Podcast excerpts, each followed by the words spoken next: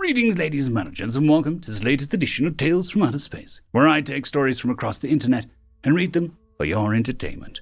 This particular story is called Humanity Has No Enemy Except for Itself, or How Even Orcs Are Wary of Humans, written by Orange Gallon.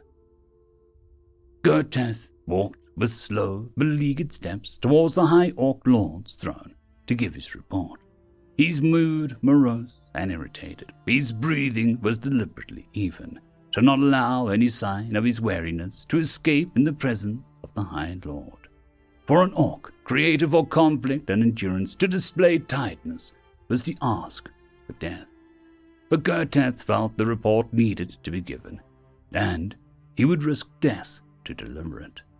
What had been a standard run of the mill raid had turned into an unexpected bloodbath, specifically a bloodbath inflicted upon the wrong party. Reaching near enough to the throne, he kneeled, grimaced in pain as the movement shifted an arrowhead still embedded in his shoulder. It was lightly bandaged, as he hadn't waited for more before heading here. My lord, I bring news that you must hear. The High Orc Lord, Urzefgar Utax, shifted the skulls of numerous species which made up the throne creaking in his movement. Gotath resisted a shiver. Lord Ursef stood and, and spoke, his voice collected and calm. Then speak. My raiding party chanced across a new human village at the eastern edge of your territory. It is still new and developing, and we sought to cripple it and take new slaves, Garteth explained. I can only assume resistance was stiffer than you thought, as you are wounded and I can hear none of the usual festivities of a successful raid, Osif keenly observed. Resistance is too light of a word, my lord, Gertith responded. After a motion to continue, he did so. The humans fought fiercer than a feral wargs. They had few true warriors among them, but even those who were young and elderly grasped tools to fight us.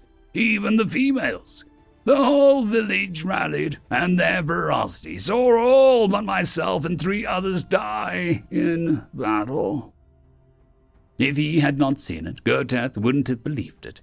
He'd raided elven and dwarven settlements, even raised an angel's roost, yet none had offered such ferocity on the scale. Normally, if a race's fighters were killed, the rest submitted, albeit unwillingly, or meekly resisted the orc's dominance. Likewise, if their fighters defeated the orcs, well, every orc is a fighter. That mere untrained peasant humans could defeat an orc party, especially his, was unthinkable. And yet, that is what happened. This is the first time you fought humans in open combat, is it not? I recognized this behavior from others that had fared the same. Ursif spoke. Even I have fallen into this mindset after several raids against them to get cocky. And then suddenly your entire party is slain when they should have been easy prey. He scratched an old scar on his throat, one that had been there for longer than Garteth had been spawned. You are just unfortunate to have this happen on your first raid against them. Unable to contain his rage any longer, Gartet spoke up. It was a coward's tactic, pretending to be weak to lure us in. My lord, we should rally a full war party to crush that village. Teach them why orcs are feared amongst the races. They are weak now. Their village will burn, and we shall enslave the survivors too. No. The single word that came from the High Lord immediately silenced Gartet's tirade leaving him in confusion. My lord, Ursuf was lost in thought as he stood from his throne, wandering aimlessly before coming to a halt in front of a window, overlooking his conquered territory. They weren't cowardly. At least that village wasn't. It wasn't a trick, except one you created in your mind. Have you ever wondered how the humans came to exist, Gertis?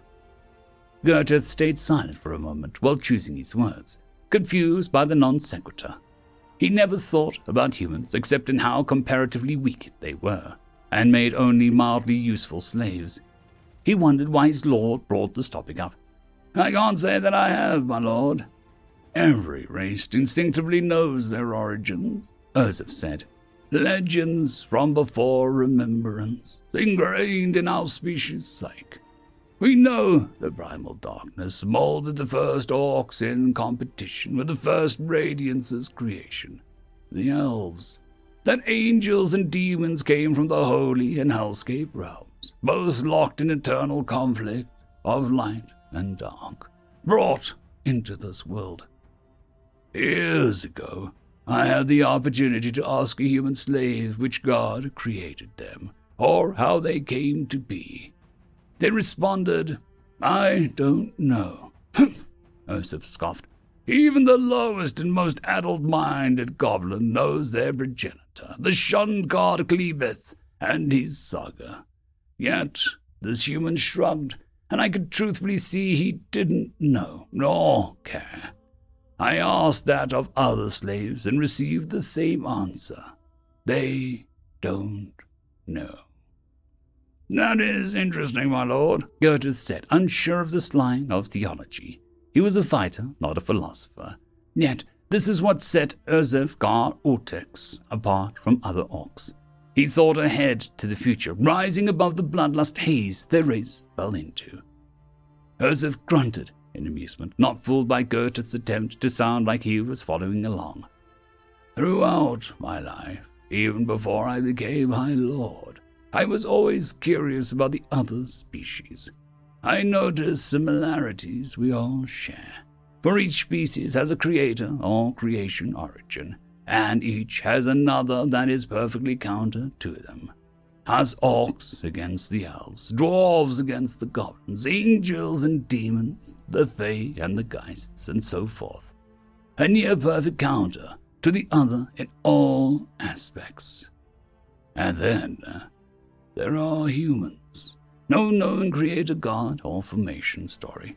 No consistent alignment for the light or for the dark. No true opposite species to fight. Yes, we fight them just as we fight the elves. But all the other species quarrel from time to time. But by the blackness, the humans fight themselves as fiercely as the elves fight us. They can be as cowardly as a lone goblin, yet can also fight with the fervor of a dragon. They can be both dark lords and light lords, but most just are. I would almost consider them to be the only true grey faction. Goethe was puzzled now. Even he knew that each race operated on the dark to light spectrum and would definitively fall into one side or the other. But for a race to be grey, truly unaligned. My lord, uh, what are you saying? Ursuf stayed silent for but a moment. I believe that humans are possibly the biggest threat to every race on this world. No single species is their rival, their counterbalance. Wipe one town or village out, and three more will spring up elsewhere, slowly creeping closer by sheer tenacity. They're as ingenious and skilful as any dwarf or goblin, and can fight with the grace of an elf or the brutishness of our race. A human can be as depraved as any demon, and another can be as radiant as an angel. It's almost like they were designed to have all aspects of each race, but not to be constrained to one. Goethe felt an abnormal chill form the more Ursith continued, an ominous feeling somehow creeping into his mind that humans could be the cause of this unease, ridiculous yet. Unlike the other races, they have no counter, leaving them unchecked except for themselves. They are the only ones that wage true warfare against themselves. Not even our turf brawls against other clans comes close to the devastation their walls bring upon their own species. As an orc, I can't help but admire that carnage. Ursuf gave a singular dark chuckle. And that is what worries me, Ursa then admitted, that the only thing preventing humans from dominating all the races is themselves. Humans don't have a rival species because they themselves are their own counter.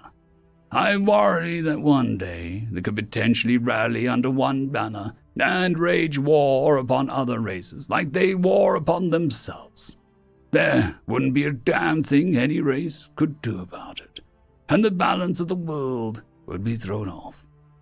Ursa looked more like a beaten warg than a high orc lord at this moment, and Gertrude felt humbled by his lord letting down his guard, if only for a moment. As if hearing his thoughts, Ursuf straightened, becoming the hardened orc lord that he once was. So, uh, no, we will not attack that human village. At least, not yet. Let them have this victory while I gather as many of our kin as possible. Then, once assembled, we'll fall upon the humans in the full rage of the orc. We shall strike the first blow. Remind them why we are the war race. You shall heal, Gertrude and once you do, you will join with all of your brethren in our march. At his lord's declaration, Gertrude's fears were abated, and his warrior spirit renewed. A fight, even a future one, would always boil the blood of any orc. My lord, I will do so, and then we will all ruin what humanity treasures. All orc kind will. He stood with a near feral grin and marched to find the shaman healer to tend to his wound eager to start his own rampage against those humans. As he walked away, Gertrude didn't hear the words Ursus muttered to himself, the words echoing in the empty throne room. Unfortunately, I fear it'll take all of us orcs to even halt the humans, if even for a moment. I truly despair that'll be a fight we can't win. There's something about humans that makes even an orc like me pause.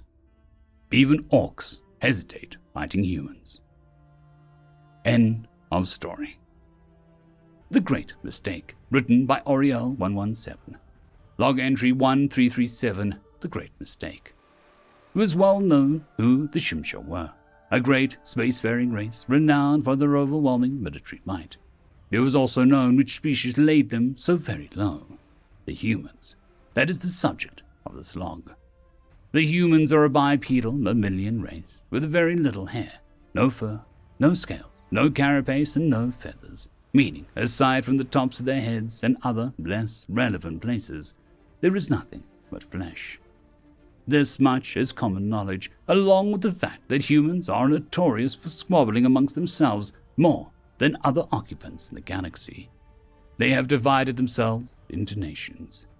The first is the United Systems Alliance, or the USA for short. This nation rose out of the United States of America once proper FTL travel had become common enough. They followed many of the same laws and traditions as their earthbound counterparts, so it wasn't hard to trace their roots. Their home star is called Washington Star, while their capital has the name Washington, which does get a small bit confusing. The USA is famed within the human nations for their great industrial might and their well rounded military, though they come under a lot of flack from the other human nations for their presidents they choose and the lack of proper democracy. The next is the great British Empire. Apparently, after a near hundred years of relative inactivity, the British regained their innovative zeal from their Victorian age and were the first into space using FTL, but not the first to make a nation of it. They called their home star Albion, with the planet they called their capital being called London. The Great British Empire, a constitutional monarchy, is known for its innovative zeal and highly skilled and well funded navy, with such as the emphasis on exploration and colonization. A large navy was needed to protect their interests, and it is one of the greatest in the galaxy. Their arrogance often annoys the other humans nations, however, and they get called traditionalist fools by many other nations for having a monarch, despite it being mostly ceremonial, aside from the military. The Kaiserreich is next, with their home star of Prussia holding a very strategic point in the galaxy, being a gateway to the outside galaxy, in one direction for the humans. Around the star orbits the planet Berlin, the Kaiserreich's capital. These humans are famed for their astounding army, outmatching almost anyone in the galaxy with their discipline and tactics. They are also specialists in ground vehicles, producing the most versatile and capable vehicles the galaxy has ever seen. However, they are often seen as warmongers and unjust conquerors. The final one we'll be discussing today is the Yi dynasty, originating from the Chinese nation of Earth. While I can't pronounce or even understand the words this nation uses for places, as they are written and spoken in an entirely different dialect from the Latin originating languages of the other three, I do have the translations. The star the capital orbits they call the Kingdom of Heaven, while the capital itself is called the Jade Palace. They are similar to the USA in their production capabilities, but seem to focus this more on a trade than the USA. They produce a lot of consumer goods, which they export to the rest of the galaxy, which funds their enormous population and army.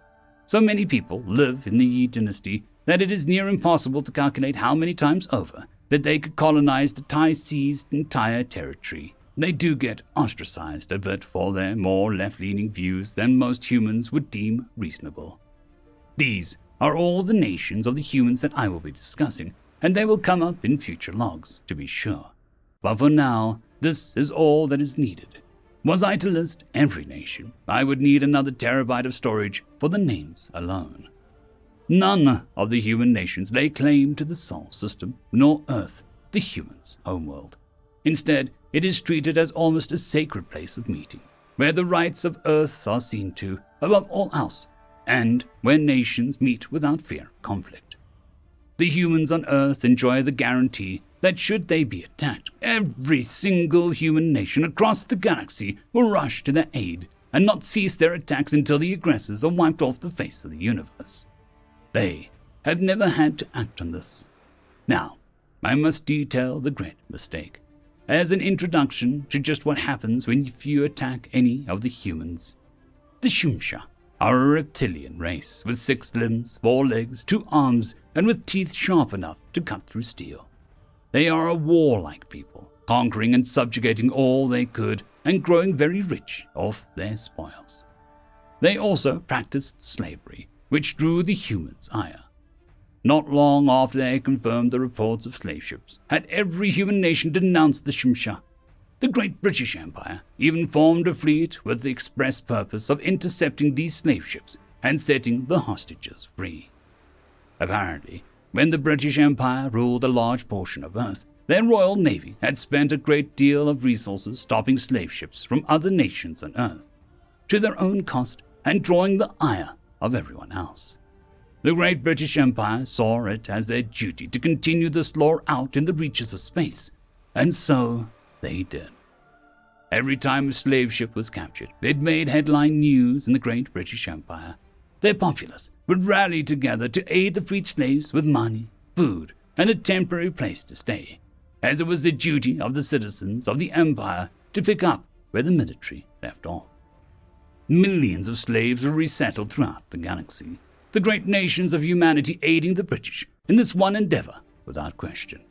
The USA would produce buildings and ships to bring these freed people to a planet with a roof over their head the Kaiserreich would provide planetary support to these new colonies until they could do so themselves, and the Yi dynasty would make the new settlers whatever they wanted until their first factories were set up and the Royal Navy would escort these people to their new home when the time came.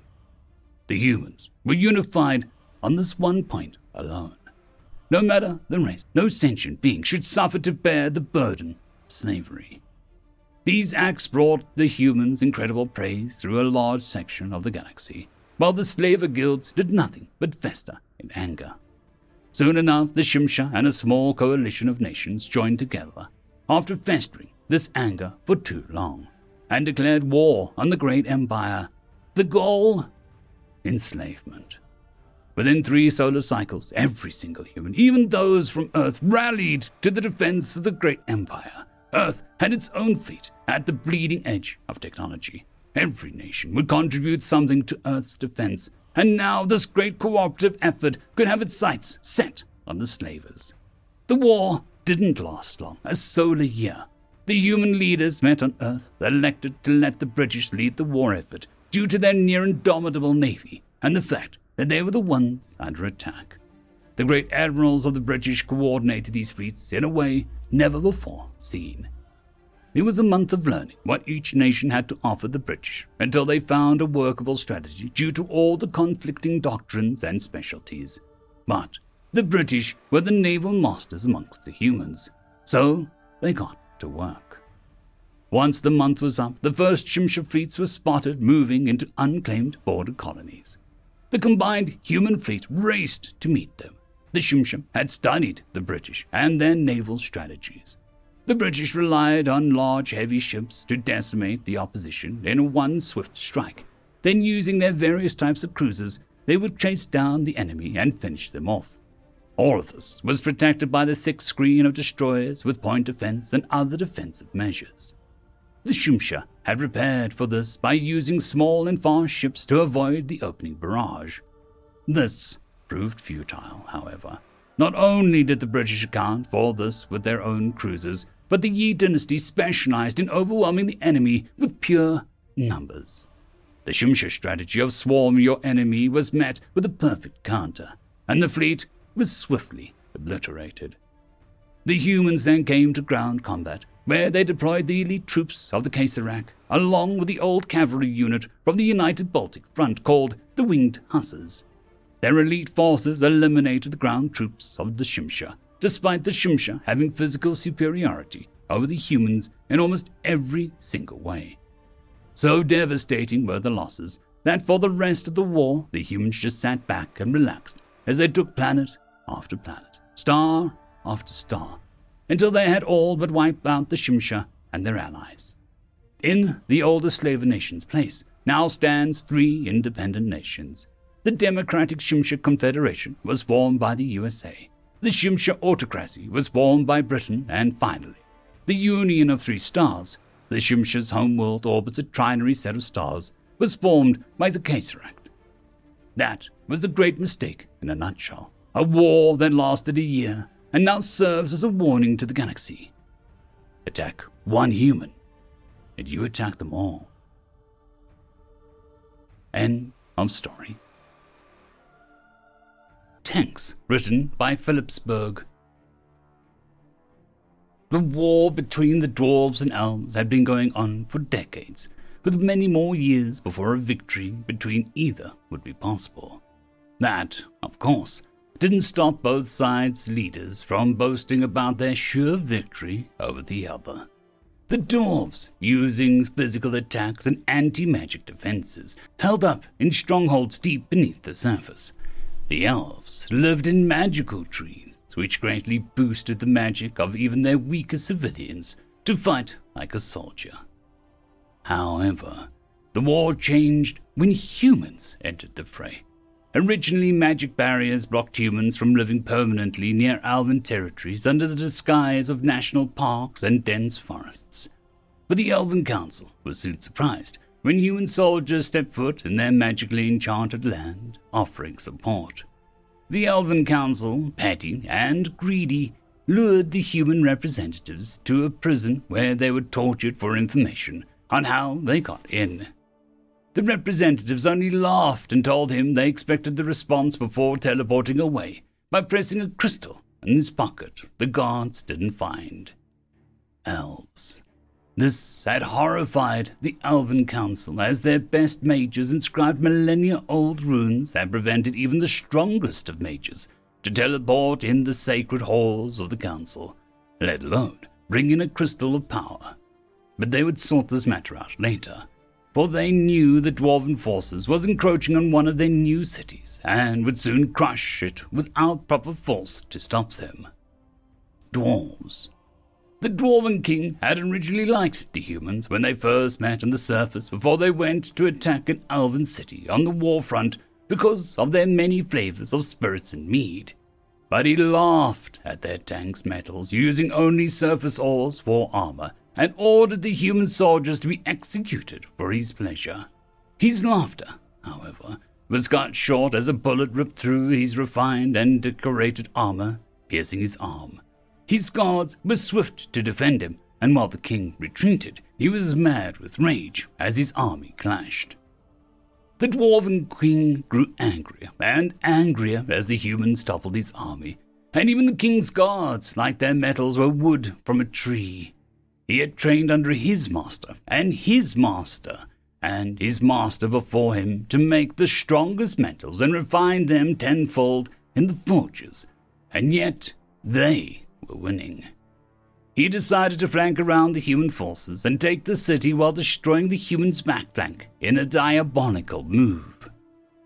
As his army charged from the depths and caves and forts to the side of the human army, he could see the Elven Council making a magical sigil in the sky. He despised magic as metal was clearly stronger in every way, and his hatred for it lured him into the city, even if he would be sandwiched by pathetic humans and elven forces. Elves. The Elven Council knew the dwarves were fast approaching, but their sigil of destruction was close to being finished. He was gleeful as he saw the black steel armor of the Dwarven King's guards in the path of the magical beam that would soon be his downfall. However, the sigil soon broke as the sky broke into fire and light. Explosions of great magnitude were happening all over the city as thousands of year old buildings crumbled and bridges strained under the advance of the human armada. The high priestess entered the council sanctum, heaving and fuming. They should have her executed for such a blasphemous appearance in their court, but they'd hear her words, even if it was just for a few moments. As it turns out, the humans had created magical golems with wheels and strange wands to shoot death and rain fire on their forces. The tank, the humans called it. Dwarves. His army crumbled, unlike anything the elves had ever done, even on their strongest days. The human forces had not just magic wands, like the elves, but mechanical beasts that generated explosions and flames anywhere they looked. They were appalled by the use of both metal and magic, especially such basic metals. The Dwarven King charged towards the machine to destroy the pathetic armor that they had shown him before. His great axe struck the metal armor of the beast before shattering into pieces as an elven sigil of destruction flared on the tank's side where it struck, and he exploded. Elves. The Elven Council was pleased with the turn of events as the sigil roared to life with the final ritual completed. Their largest sigil of destruction shot a beam of divine light to destroy everything in its path. Both the dwarves and the humans were fighting right in the wake of their beam and would surely die. However, the council was shocked at the aftermath. Dwarf like beasts of metal and even foot soldiers were alive. His forces were crushed by his own offense, the price he had to pay to defend the sigil. It turns out the humans had metals that halted their attack, and their foot soldiers crawled out of their holes of metal and magical seals. He was in shock at the sight and worried on what he would do next. However, his brain didn't have time to think as a bullet ripped apart his skull and horrified the lesser leaders in the council. They started to run like chickens, but one by one they fell. Humans. The dwarves and the elves had been fighting for a great time, but human governments had only recently discovered the presence of elves on their soil, let alone battles raging across their own cities. Scientists from nations originally at odds worked together to learn the ways the two fought and refine it to their own way to fight. It wasn't long that a scientist figured out that runes could be inscribed on metal and not just stone, creating a much more powerful magical barrier. He'd used it to make a desk lamp that wouldn't need a cord. They learned to inscribe tanks' armors with runes to protect the tanks from the inside and use offensive sigils on the outside to stop enemies from piercing the armor. Tank shells were enhanced to increase their effect against armor of the dwarves, pierced shields of the elves, and destroyed both equally under the wrath of the human government. They created pocket dimensions from elven bags to allow soldiers to throw down many portable bunkers to withstand even the hardest of attacks. Their new trinkets guaranteed victory over the elves and the dwarves, But peace was always a better option. Their delegates escaped in the nick of time with runes of teleportation, first teleported into their pockets after they got searched, and used later to escape the greedy clutches of the Dwarven King and their Elven Council. The rune of teleportation was first re engineered and used as infinite trash can that chucked trash from the office into the sun. Aftermath. The human government didn't enjoy their swift victory and was saddened by the new race's hostile governments, but that wouldn't matter. Despite the protests of some people, of the dwarven civilians and elves were allowed to live peacefully as long as they lived under the rule of the human government, unified under the threat of dwarven and elven walls on their doorstep. It took time, longer, for the elves to grow into human society, and soon they were unrecognizable from human counterparts. The battle only took three hours. End of story.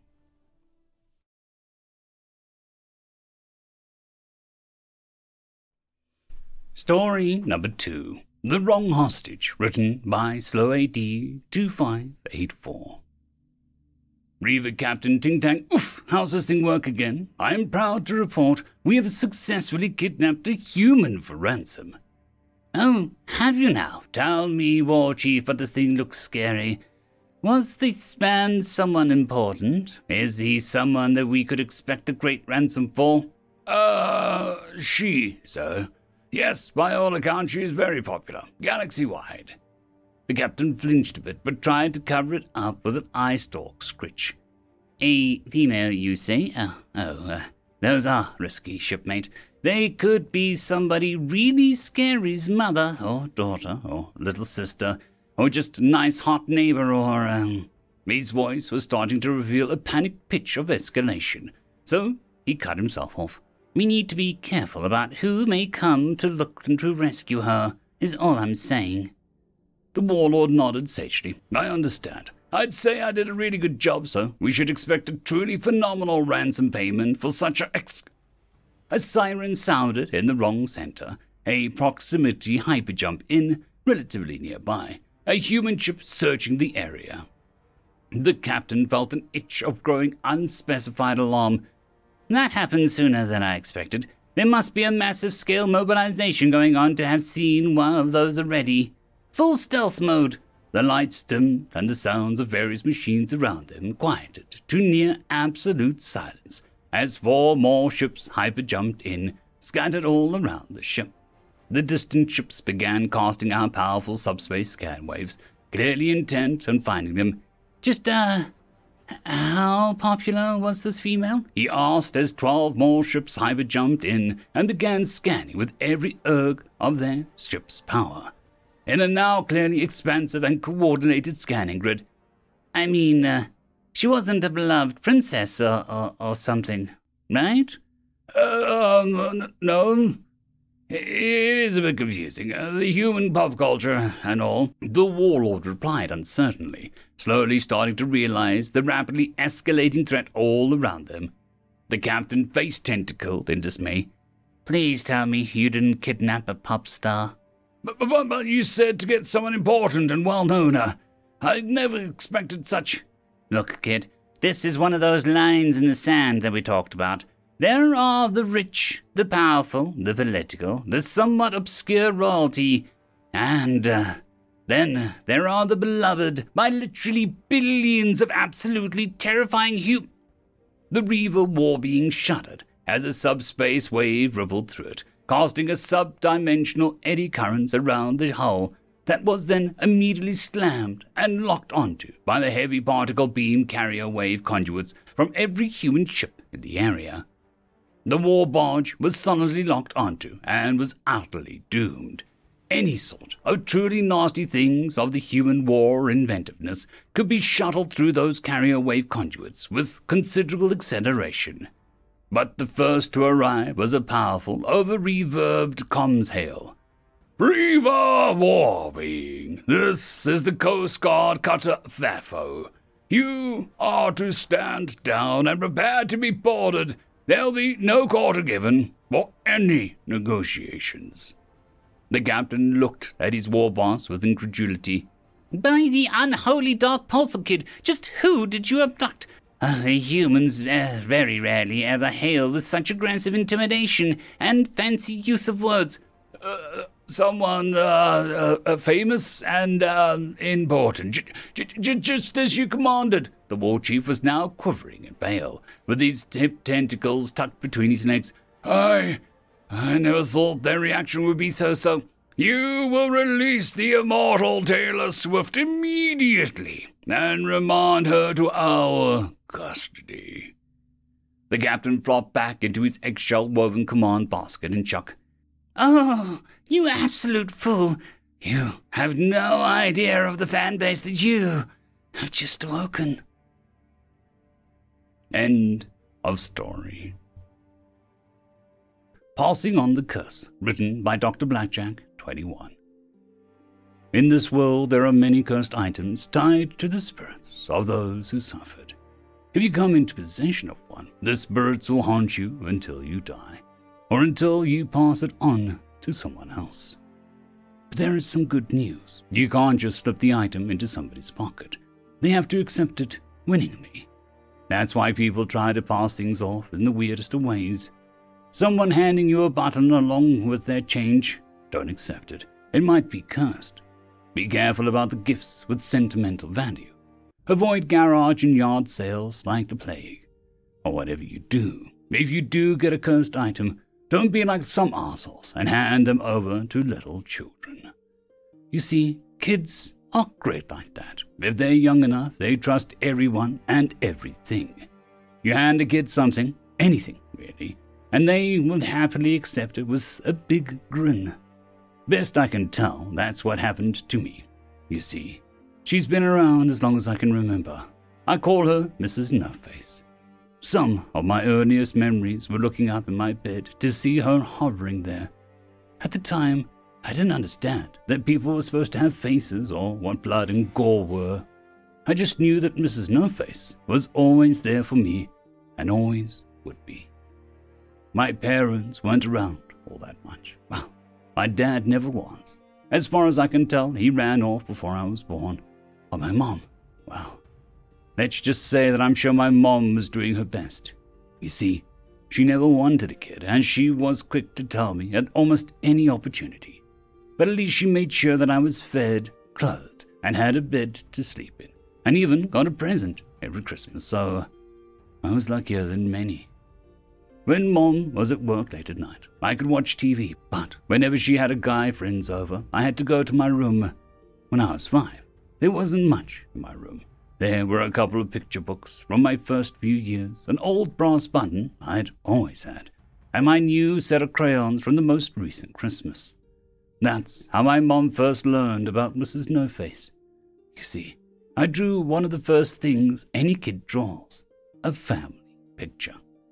It was crude picture, like you would expect. Stick figures and clothes, with only features being simplistically drawn faces.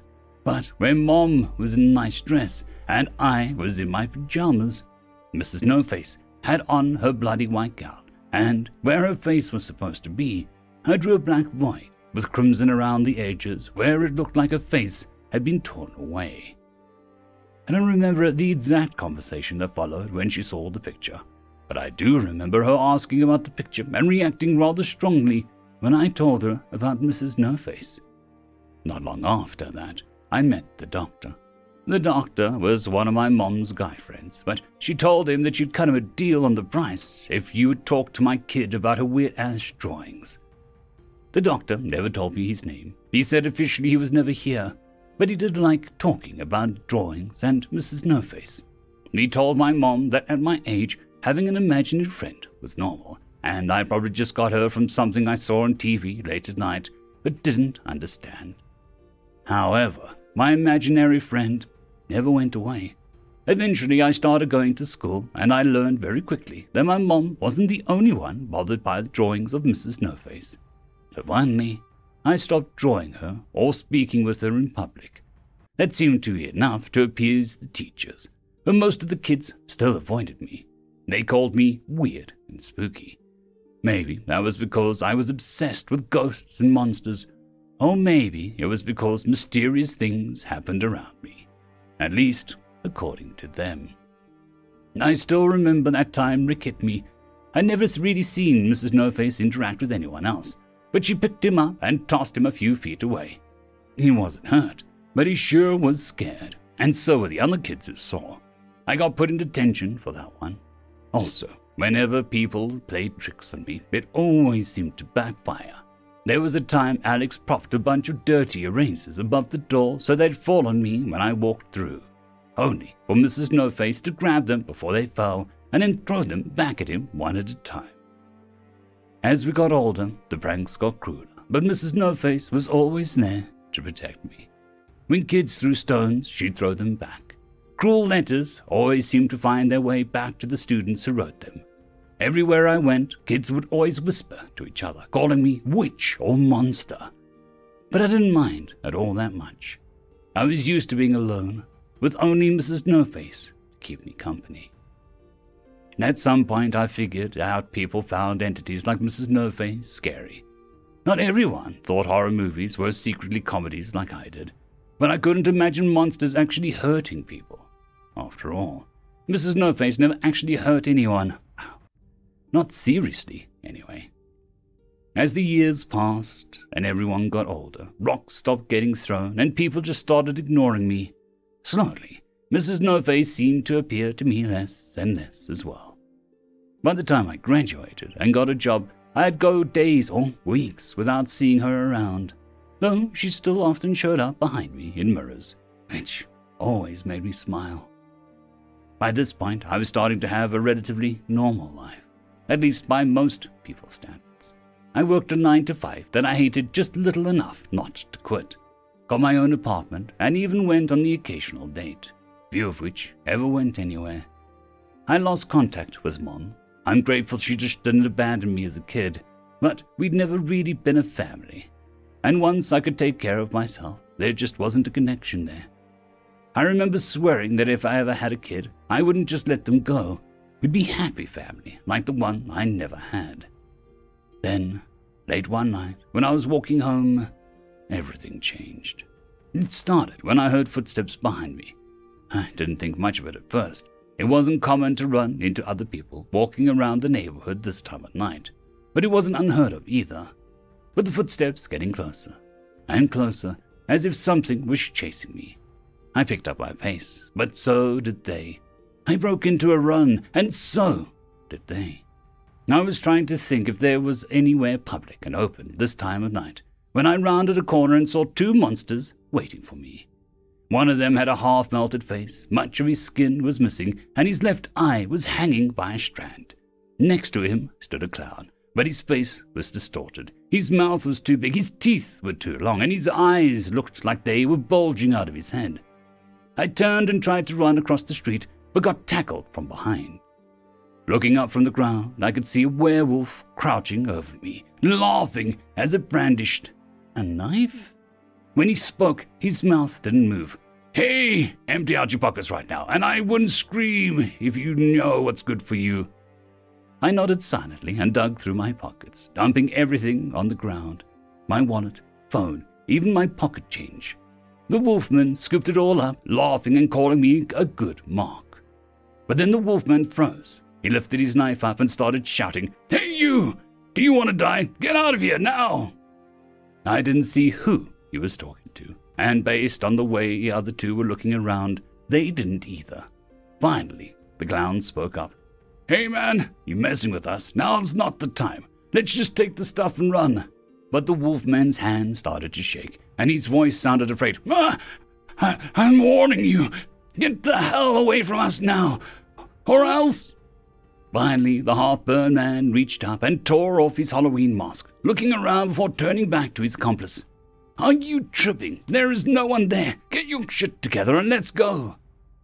By now, the wolfman had fallen back and was looking up, pointing his shaky knife at thin air as his voice reached a panicked pitch. Ah, I'm warning you.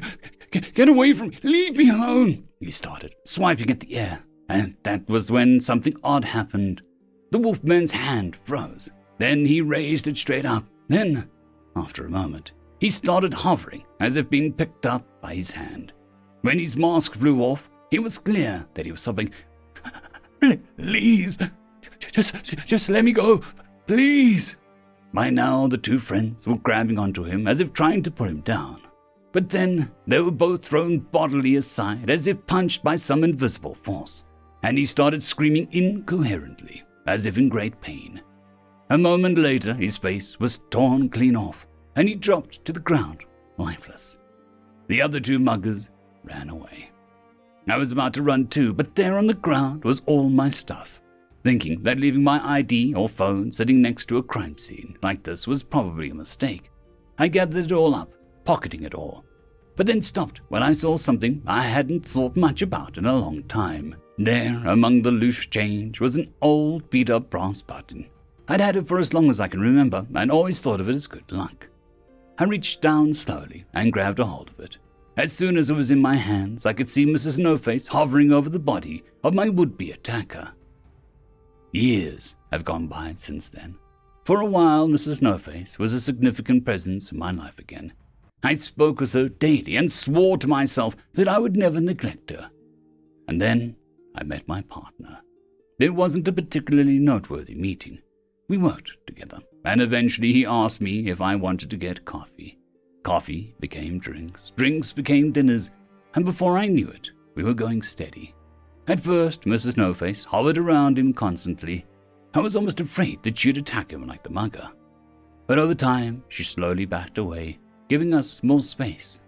Eventually, she stopped showing up on our dates altogether.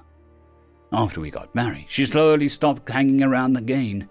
Nowadays, I only see her in mirrors behind me. But even when she was not around, I knew that she was watching and protecting me. I realized in many ways she was the mother I never really had. Aside from my husband and now daughter, Isabel, she means more to me than anyone, which is why it's so hard to say goodbye. I know she won't be gone, not really, but I'll never see her again. I'm fighting back tears as I write this. When I look into the blackness of the computer screen, I can see her there, hovering behind me. I wonder if she understands what I'm about to do. I wonder if it'll make her happy or sad. I hope she understands how much she's meant to me and why I must do what I'm about to do. You see, during my pregnancy, I got sick, really sick, and I couldn't treat it because it would kill my precious Isabel. Now, it's all too late. I have to break that promise to myself about never abandoning my child. Even Mrs. Snowface Face can't protect me this time. So, all I can do is leave Isabel, my beloved daughter, the most precious gift that I've ever been given an old brass button. End of story. They do it on fucking purpose. Written by Swifthound. Ah, my glob's name, Ken. I ought to put a proximity alert on you. Ken looked slowly towards the origin of the shrill shriek, eyes dead set forward until his head was perfectly aligned with Bull. Oh, what's up? Ken asked of a slowly climbing Bull. Ken is like a different person once you get him talking. He animates like a sleeping robot. That may sound endearing. It is not. It is creepy. If you saw him in the dark, which I have, you'd be of the same opinion. Oh, nothing. I can just never get over how quiet you humans are. Even on solid floors. Uh, I guess humans are just naturally light on their feet. Lies. Filthy lies. He weighs triple of Bull's weight. He should be stomping and shaking the whole floor while he walks. Did you get my mail on the way up? Ken's face lit up into a polite smile, all his teeth showing and eyes opening to their fullest. He twisted his left arm violently and at sharp angles, each movement before the next in a gruesome show of flexibility. He placed his hand in a small pouch he kept attached to his back and pulled out an envelope. Never once breaking eye contact with Paul, his arm journeyed back blindingly fast and stopped when it was perfectly extended. A small Cuban hand. Sure did, and I got you a little something while I was down there. He reached into his pants pocket and pulled out a bar of chocolate. He lobbed it at Bol, who caught it. Bol's eyes lit up. Ooh, I could kiss you, Ken. Ken gave a hearty laugh and sent a flying kiss to Bol before walking out, his face going blank. They all love Ken. They think he's just being normal, average, well meaning, well mannered, human. But I know he's not. I know it. I've seen it. I saw it once on my way home. I had to take a different route due to the hovercar engine becoming a ball of plasma on the main road last year. Some punks were racing them at night, and one too many overclocks later, the cooling system just couldn't handle it. The whole maglev system got fried, and they were replacing it now. I had to take a detour. And I saw Ken while I stopped. He was smiling, not like he usually does. It looked calmer. His lips were just barely curved upwards. His eyes were relaxed. I could almost hear his footsteps echoing in the quiet evening. Then he spotted me, and I thought I was going to meet my ancestors. He just smiled at me. Not his normal smile, no, just a small smile. And he kept walking like he had never seen me. I went home, and it clicked. I saw it all the truth. He was doing it on fucking purpose, all of it. He was as normal as one can be, aside from the sick satisfaction he got from tormenting co-workers who were unaware of human norms. He has been acting the same while in the office. He never wavers in his act, not when others are around. Last month, me and him were by ourselves in the office by coincidence. At one point, he looked around with his dead eyes, spotted no one except me, and then smiled again. His face became alive and it turned on some music from his workstation. Then he started dancing. His steps reverberated with a deep bass along the walls. He stretched and stood taller than I'd ever seen him before. He went to the coffee and he had turned into a completely different person. No, species. He wasn't human, as the rest of us new humans were. No, this treacherous Kraton was something different, something natural. He walked to my desk, sipped his coffee, and with the most sympathetic and calming voice told me, No one will believe you. Then he sat down at his desk and continued humming and tapping to the music. Little does he know that I've been planning, making schemes of my own. I was consulted on possible new hires and saw a human amongst the possible hires. I knew that I would only have to have the other human to reveal the absurdity of Ken. Just one crack in the facade he'd been building would fall like a pile of dry sand. Oh, Ken has been lovely around our office. I believe the other human would be a great addition to our ranks, and I believe that it would be wonderful if Ken had another of his kind to converse with. My insides churned with an insidious lie that I spouted. I was not made for lying, but against Ken, I would go against my very nature. He has been great indeed. Even Ken really took to a liking to having another human on board. Thanks for your input. And between you and me, everyone said the same of Ken, so no need to be embarrassed about it. Did Ken not see what other human would do to his efforts of terrorizing and traumatizing the office? Each and every day I watched the rest of my team getting harassed by Ken, and none of them even knew that was being done to them. But I knew this would all stop soon enough. Finally, finally, I could have vindication for all the times I got scorned for speaking ill of Ken. Then, the blessed day arrived. I was shining like a star and so close to exploding into a supernova. That's how excited I was. But then I felt a disturbance in the force. Out of the very corner of my eye, I saw Ken smirking at me. It felt cold. The lights dimmed and I could barely see. Some of the more easily frightened started making a ruckus. I could still see the lanky bipedal form stalking towards the middle of the group. It was slow and quietly, hobbling towards the middle of the pack. Chills ran down my spine as I saw Ken holding a light switch in his hands, now that my eyes had adjusted to the darkness. He was grinning wildly again, but it was real this time. There was joy behind those calculating eyes. And then The lights turned back on, and then the screams started. And then I saw Samantha for the first time. Her face was as cold as stone, her eyes completely blanked as she slowly turned her head towards the nearest person. And then her face animated, and she started speaking with venomous glee. Ouch, my ears, what happened? Everyone just went dark and I tried to walk towards the noise, and is everyone alright? And they were doing it on fucking purpose. End of story. Story number two. Technically by Echoing Cascade. When the silos found Earth, they did what they always did when faced with a technologically primitive planet. They sent troops to subjugate its inhabitants.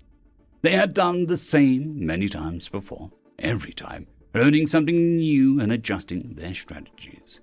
This time, however, the lesson they learned was fear.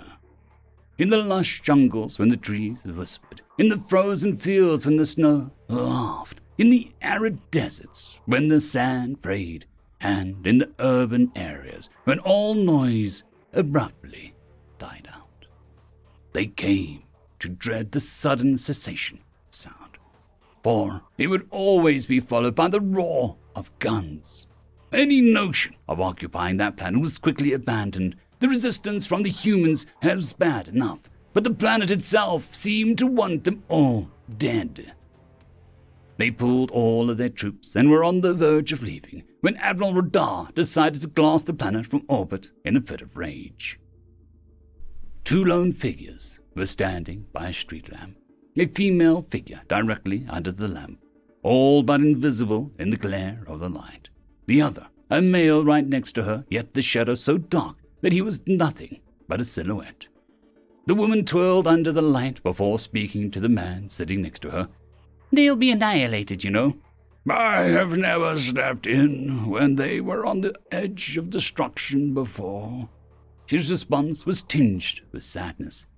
Before they face destruction at each other's hands, this time it's different.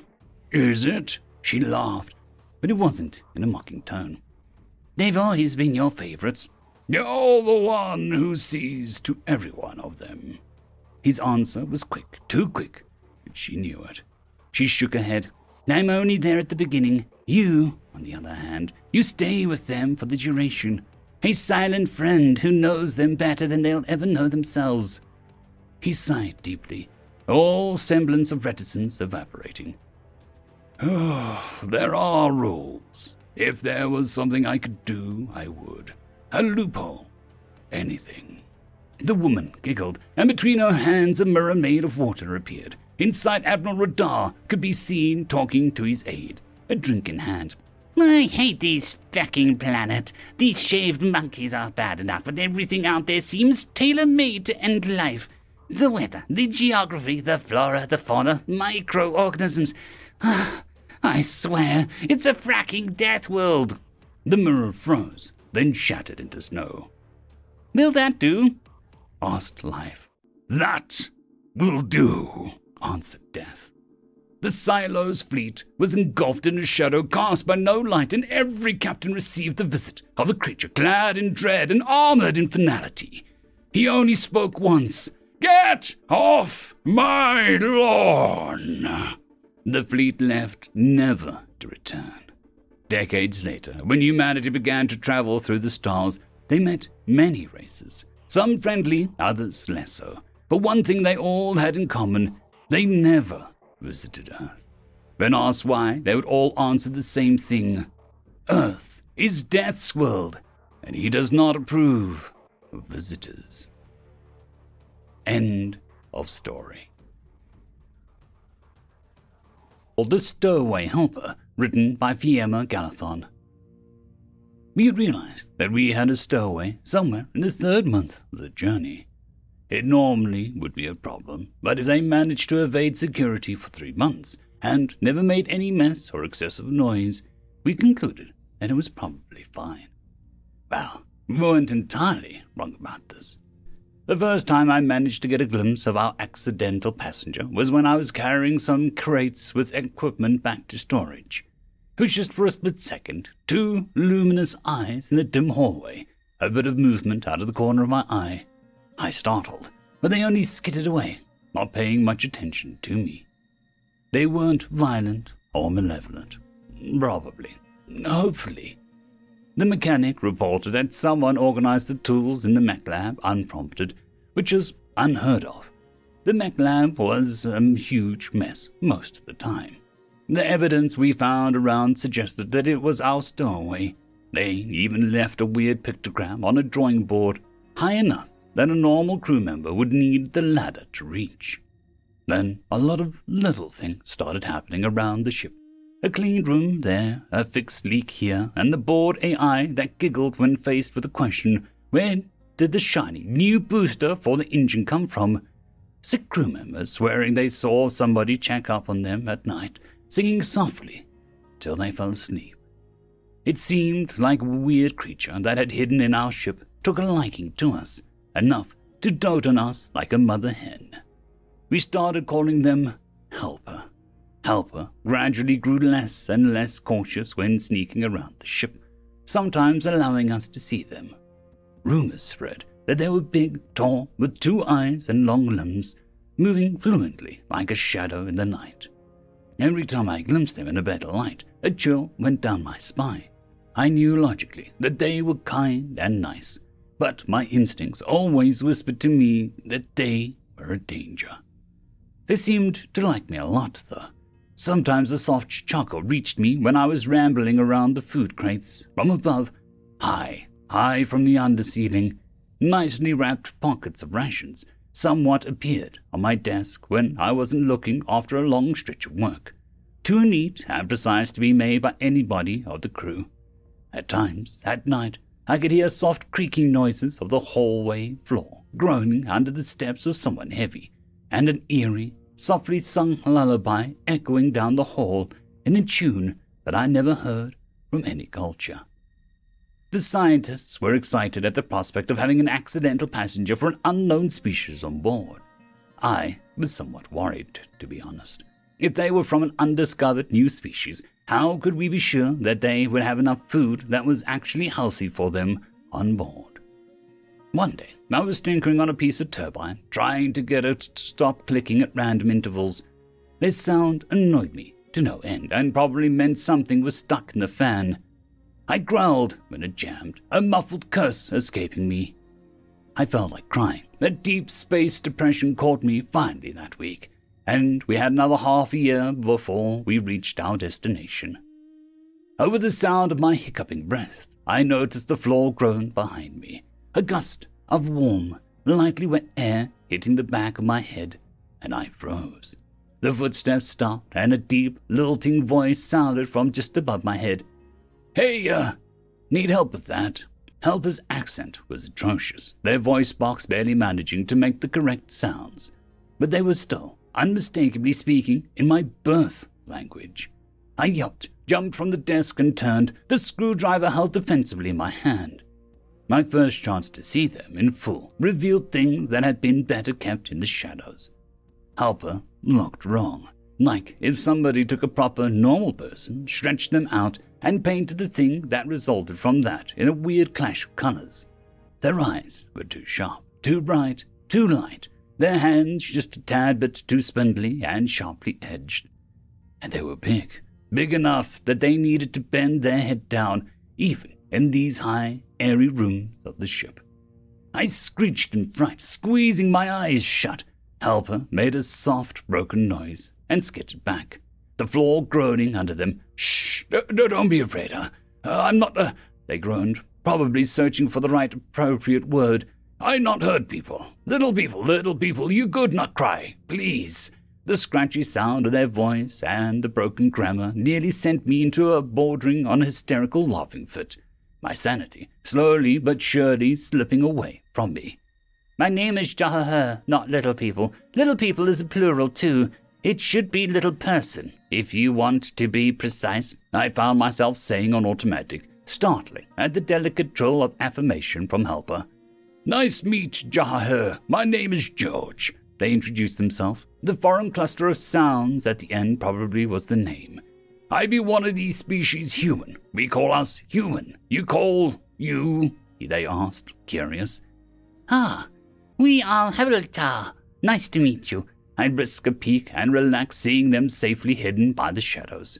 A brilliant laugh came from the shadow where Helper hid himself, and a brief flash of white teeth and luminous eyes. Altar, a good name. You look friend-like. You look like a little creature from home.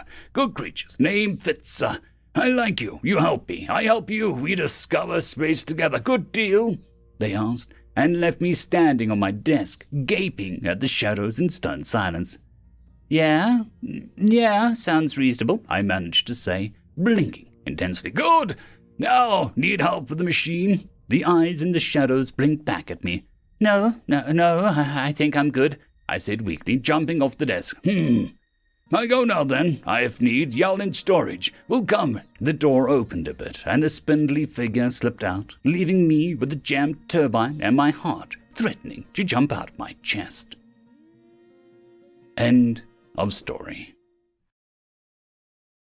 Story number two Featherless Bipeds, written by Hansen III. Among all the creatures of the universe, there is one commonality between them all.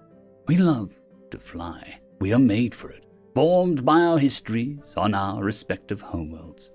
What does a terrestrially evolved species love to do? Stay on the ground like they were supposed to.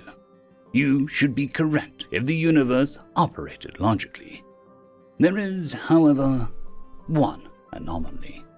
These featherless bipeds that stand out like a sore thumb everywhere they go. I'm talking about humans, of course. Creatures with dense bones and legs and arms made for running on solid ground rather than soaring. So, how come they walk amongst us, the ones built for flight? It was a dream as old as their civilization to fly. One does not need to look long for myths of humans gluing feathers to themselves with wax or motion pictures of humans taming beasts with wings riding on their backs through the sky. It has even found a way into their language. Free as a bird, for example. Their flags are adorned with creatures calling the sky their home. The symbol of wisdom in ancient times was an avian, the owl. An eagle, another avian, has adorned many military uniforms and seals throughout the ages. Insane, if you think about it. Evolution should have thoroughly ingrained a deep fear of heights in them, for they should never see anything else but the solid ground beneath them. There are such individuals amongst them, feeling terror and sickness at the sight of distant ground. And still, a considerable number of them throw themselves off cliffs with wings made of plastic for fun. The wish to fly is and always has been inherently human, but nature is cruel denying them this for generations. Undeterred, they worked through the ages, tinkering and crafting until the first humans were set free, flying in beasts of metal, canvas, and fire. It only took them 66 years after their first flight through the air to go and travel through the void of space and landing on their moon. 66 years. That is only one generation of them. A boy who witnessed their first flying contraptions when he was little could see humanity walking on the moon, way faster than anyone else in the galaxy. They had tasted the freedom that we had enjoyed since our beginning, grabbed it, and never let go. What impressed me the most, however, is how much better they are at flying through the air than our so called naturals. The machines they use, called planes, can fly through the air at several times the speed of sound. The record for the fastest flight amongst the rest of the galaxy is only 30% of the speed of sound for that species' homeworld. It is not far fetched to say that they have beaten nature at her own game, evolving for flight faster and better in some regards than any of its creations ever could. I quite like these humans. Yes, they may not be avians like myself in body, but their spirit soars higher and more freely than any of ours. End of story. Called Salvation, written by Farmwitch4275. Many years ago, my will died. The signs came suddenly sudden migrations of birds, disappearances of towns and lakes vanishing inexplicably. Then came the fall. Rains stopped. Droughts brought our empire to its knees in the space of months. It happened so fast that we couldn't respond before our cities became gravesites and battlefields. Peasants and lords alike could no longer carry on and died to the stinging winds and collapsing roofs as the desert sands swallowed everything.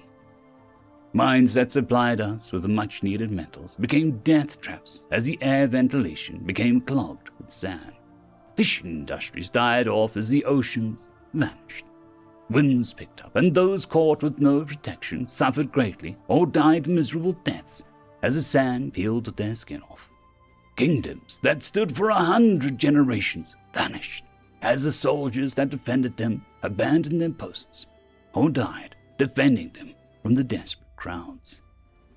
We are of three races the Rithani, the Laurenti, and the Thrak.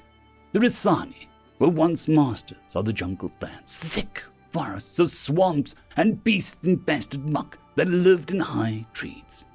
The Laurenti, a small dwarf like being that were the shortest of all, lacking in brutality, but making up for it in intellect. The great sky towers are the envy of the world. The Thrak are my people, a middle ground of farmers, miners, and scholars, simply making our way in the world. A harrowing tale of sadness and survival followed with us for the next ten years after our last city was swallowed by the sands. The Rithani were the first to abandon their homes. Their tall bodies and thick hides could withstand the burning sands by huddling together during the storms, their backs to the desert as they used each other as cover. The men would all form a circle around the hole dug into the camp before the storm, put their heads down, and use their own bodies as shields to cover their families from the scoring storms. Their skill in hunting provided much needed meat from the horrors that now scoured the deserts. The Laurenti used their great craftsmanship to create temporary shelters and tents that could withstand the sands, clothes that would stop the burning storms. Men would use their own bodies as tent pegs to hold their fabric and leathers aloft to keep the women and children safe from the storms as the winds relentlessly attacked them. While the storms raged, each man took his turn against the storm, a new man replacing one who fell from pain, while the others were cared for in the center. Their craftsmanship rivaled all, and would use this to effect to create an high, unbreakable tent structure. The Thrak survived by using the sand dunes to shield us from the sands, using clothes on our own bodies to create a makeshift camps, protecting us from the great storms. Cramped quarters and careful coordination forced us to carefully manage what resources we had. The men held our tents steady. The women quickly stitched fabrics torn from the winds, or helped drag their husbands to the apothecaries as they fell from exhaustion. Thrak farmers would carry along with them small pots of plants they used to grow a meager food source. Our numbers dwindled to barely a tenth of what they were within the first five years. We saw no need to fight each other, no need for conflict. At this point, it was all together or all to the grave. What began after this was the key to our survival. Rithani men were our wall, protecting us from the desert predators and burning sands. They held up tents and used their own muscles to carry wounded from their posts and shielding all of us from the storms when we couldn't put up tents in time for sudden storms. Thrak workmen and farmers would grow our food and water supplies, easing the use of the transport of goods and the plants. They grew becoming staple food sources and the source of fabrics that we used in tents. Our doctors were the best of all and could heal whatever wounds the desert inflicted. Laurenti's artisans would create fabrics from discarded plant leaves that would hold up to extensive punishment, and they would quickly erect tents and fortifications to defend us from the storms. What little meat we could scour from the desert beasts was given to the mothers and children. The rest of us survived on a mushroom that was nutritious and gave us what we needed to survive grew anywhere and fast, but was disgusting in flavor. After around five years of work, we had created a system where we could work together flawlessly to survive the storms. but to become prosperous was something that became nearly impossible. And so this continued. For 15 more years, we could march on the sands, surviving against all odds. Every storm that came, we would hold fast, but we were losing hope. Elders would tell us stories of blue waters, fresh and clean, that would be drunk from without boiling. Stories of tall green grass and oceans of old purple grasslands and the flower fields. We had grown as a society, doubling our numbers at this point, and reaching levels of stability that we can never hope to achieve at a total of 27,000. I could not be helped. It could not be this. Any attempts we made to better our situation with building and structures would fall.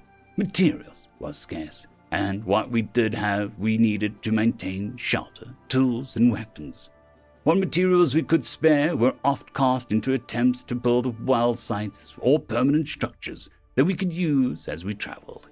Wood was becoming increasingly scarce, and the only reliable fuel source became dried husks of cactus that grew in the dunes. We were alive, we could survive, but there was nothing beyond it. We had a culture, but not art to reflect it, stories to tell, but no way to record it. We had creativity, but no way to do it without disappearing. We had a soul, but no place to worship.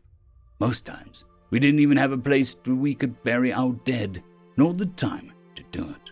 Most would be simply be wrapped in a shroud and left to be swallowed by the sands, to die forgotten in the dirt. It finally came to a head one day. An old man on his deathbed, he had said goodbye to his family and lay in sadness as he resigned himself to the end, to be left behind to suffer the sands as the group moved on. It was the only real option we had. Those who could not survive were laid on a bed, wrapped in rags, and left to die. We had no other choice. He lay in quiet for a moment, and then began to howl in despair. Gods above! Is there no end to the torment you bring upon us? What have we done to deserve this torture? He said in between sobs of despair as another storm approached. We have laid to rest our hatred and disgust. We have laid bare the lives that we have told and forgiven the crimes that we have committed. We are together as one. Is this not enough? These words permeated everyone's soul as he lay in his bed, weakly holding his hands up in prayer. The telltale rumble of a sudden storm approaching. There was no time to set up camp proper. So we had to huddle and weather the storm together. Rithani men gathered around us and held the group together with a practiced precision. Tents and what rags could be found quickly used to huddle children and mothers to cover them from the storms. Please, gods above, I use my last breath to beg for forgiveness. What more do you want from us? We can build no temples to ask you for help, as the sands destroy them and bury them. We have done all we can, and we can do no more. Please, we beg you for mercy. He yelled out as the thunderous roar approached. Please, give us anything. I want my family to feel grass under their feet again. He choked and spluttered. It was any moment now. I would give anything, he coughed and spluttered, to see my family smile again. His chest failed to rise. And like that, he was gone. The camp fell to tears as the storm hit. The storm was the worst it had ever been. It came suddenly and brought with it a small pebbles that smashed into the hides of our Rithani brethren like arrows against armor.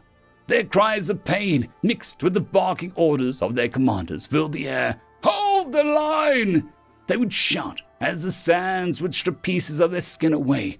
Mothers cradled their terrified children, and couples shared a final embrace.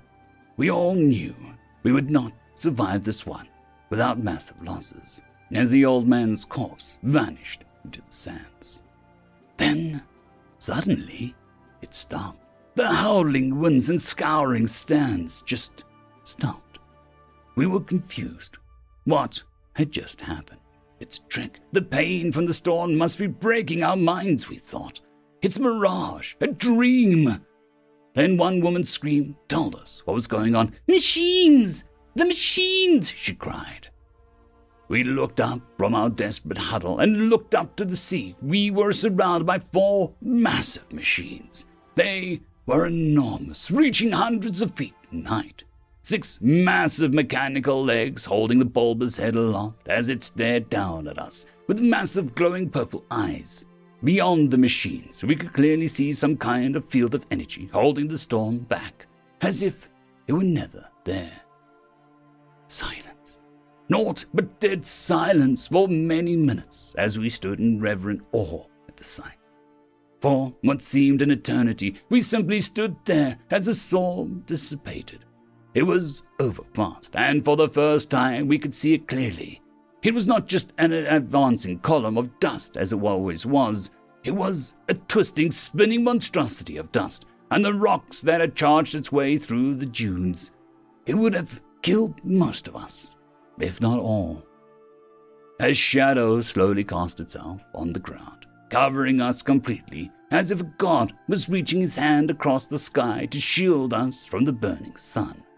We looked up to see a ship, a massive ship, miles long, slowly lumbering its way effortlessly through the dusky skies and coming to a rest between two of the machines. We were stunned, silent, no concept of what we were seeing. What was this?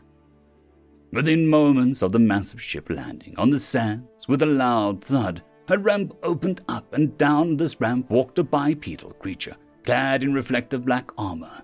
He was covered in strange symbols and insignias, looking to be made of a strange reflective metal that had on its head a glass covering what we presumed to be its face. It held by its left side, with its five fingered hand, a strange rectangular item a book. This creature moved to the end of the ramp, slapping on the sands, and stood there. It then used a hand to gesture at one of us to come forward. That one was me. I broke the line using the moment of confusion and approached the creature in a daze. By the time I was noticed, he was too late to come get me if something went wrong. I was mystified, entranced. The silence of the passing storm must have broken me. This creature was around three quarters the size of a Rithani, so only slightly taller than me. He looked down and held the book in front of him, opening it to the first page. It was made of metallic substance. He opened the first page to show a beautiful drawing of this very moment. He looked at me expectantly, and I blinked. He turned the page and showed another drawing, this time of two bubbles emanating from our images. One had symbols of triangles and squares, and the other had symbols of X's and Y's. He turned the page, and it was a picture of some strange device in his hand. He turned the page again and showed a picture of him showing my character how to fit it to its head. The next page showed the two characters speaking again. This time, both speech bubbles were in the same pattern of X's and Y's. I got the general idea and smiled. He took this as a sign that I understood and handed me the device in the picture. I fumbled a bit, and it was a bit uncomfortable, but after he adjusted the device a bit to fit me better, I could get it on me. Hello, uh, do you understand me? he asked. Yes, I do. Uh, who are you? I asked, able to understand each other perfectly. My name is Julius. I'm a human. Why, yeah, what is this? I asked, perplexed. He reached down to his arm and pressed a button, and the doors to his ship opened with the top ramp. Salvation! He turned the page of the book, showing an illustration of our people running into the ship. He turned the page again, showing a picture of us eating hearty meals, sleeping in warm beds. More pictures followed, as he told us a story without saying a word, as our peoples traveled the stars in his ship, growing, prospering, learning the new technology and machines. Then finally meeting his fellow humans as we arrived near a new planet, one of blue oceans and green grass. I was hyperventilating I dropped the book and nearly fell over. I quickly turned to my people. I had, at that moment, the biggest smile I could muster plastered across my face. I held my hands out and yelled out to all. My word echoed across the world. Salvation! I screamed, then stood aside to help usher my fellows on board. We were safe. Jupiter Drive Yard's emergency hotline. How may I direct your call? A lively, happy voice responded as I finished my count of the souls on board. CIS Cassandra's Kiss reporting. Uh, please direct me to your colony rights purchasing department. I replied calmly and with as friendly a tone as I could, considering the stress. Okay, one moment. I rolled my eyes as I was put on hold, having that terrible music played over the line. Jesus, it's 3183 and we still use elevator music from the 1960s. The line suddenly screeched and a male elderly voice spoke next. I am Ambassador Jeremiah Sorensen. I represent the Jupiter Drive Yards and its subsidiaries. How may I help? My name is Julius, Independent Fleet Ops of the Condor Legions. I have a priority one request for a functional terraforming candidate. Settlement as soon as possible. I said, firm and careful. Oh, well, one moment. I think we have a few available. A few moments of silence. I could hear typing in the background. Oh, more than a few. We have an S3 planet with a nitro oxy atmosphere and stable biosphere with limited but active life. Minimal predators. It has been cleared for settlement, he said, sending me the data. Please hold. I need to see the data and compare. I carefully compared the readouts. Same atmosphere, same biosphere, same general biological diversity. It was perfect. I'll take it. Very well, sir. Uh, the payment of two million credits is. Uh, oh, oh my! Before he could even finish, I transferred the amount into his account. Your client must be most eager to get to this planet. This is a personal purchase. It is an absolute priority. I can't wait forever, as I have an emergency on my hands. Please provide coordinates and clearances immediately, I said, making sure to speak in a tone that conveyed seriousness. A personal purchase from from, from a base of a planet. You you will have to excuse me if I find this a bit out of the ordinary, but here you go. Credits received, coordinates attached to your invoice. Happy trails, I suppose? He was genuinely shocked. I can't say I blamed him. Thank you. Close com. He took all of my savings. It'll be at least another twenty or so years before I can retire now, but they have a home, and I'm fine with that. I don't think the Admiralty Board would give a damn either. Once I've dealt with the medical issues and got preferable set, we can start first contact protocols. This needed to be dealt with fast. It took barely a week before we came to the new planet. I ignored customs and broadcast emergency landing procedures. It was barely 20 minutes after I landed that I was ready to disembark. I headed down to the cargo bay to find 27,000 pairs of eyes now staring at me expectantly. That little kid, the one I gave the first translator to, he was now wearing some kind of official robe. They must have made him an ambassador or something.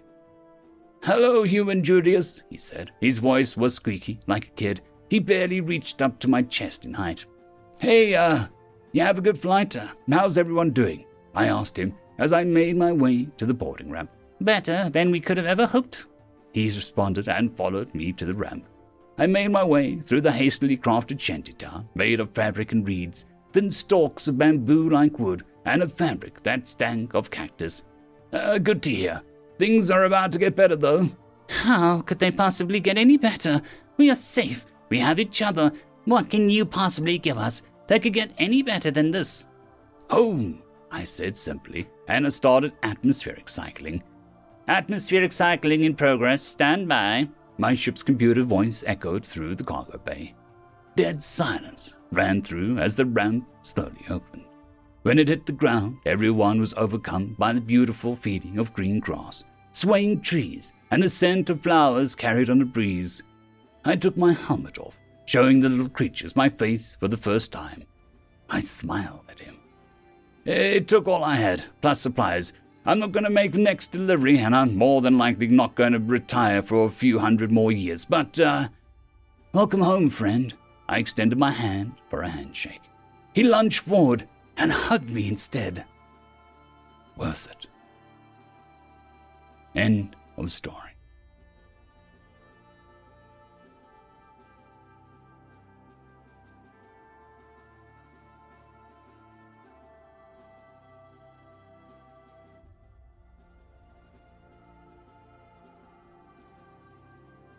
There is a new legend on the horizon. Blueberry Cat has taken the T6 Patreon spot. Thank you very much, and I'm sure that I speak for everyone when I say that. I would just like to thank our T5 members Lord Azrakal, Ambrose Cattell, Quantum Wednesday, Drexoon WRE, Blueberry Cat, Cam Maxwell, Casper Arnholtz, Bushmaster 177, and Leslie 517. Thank you very much.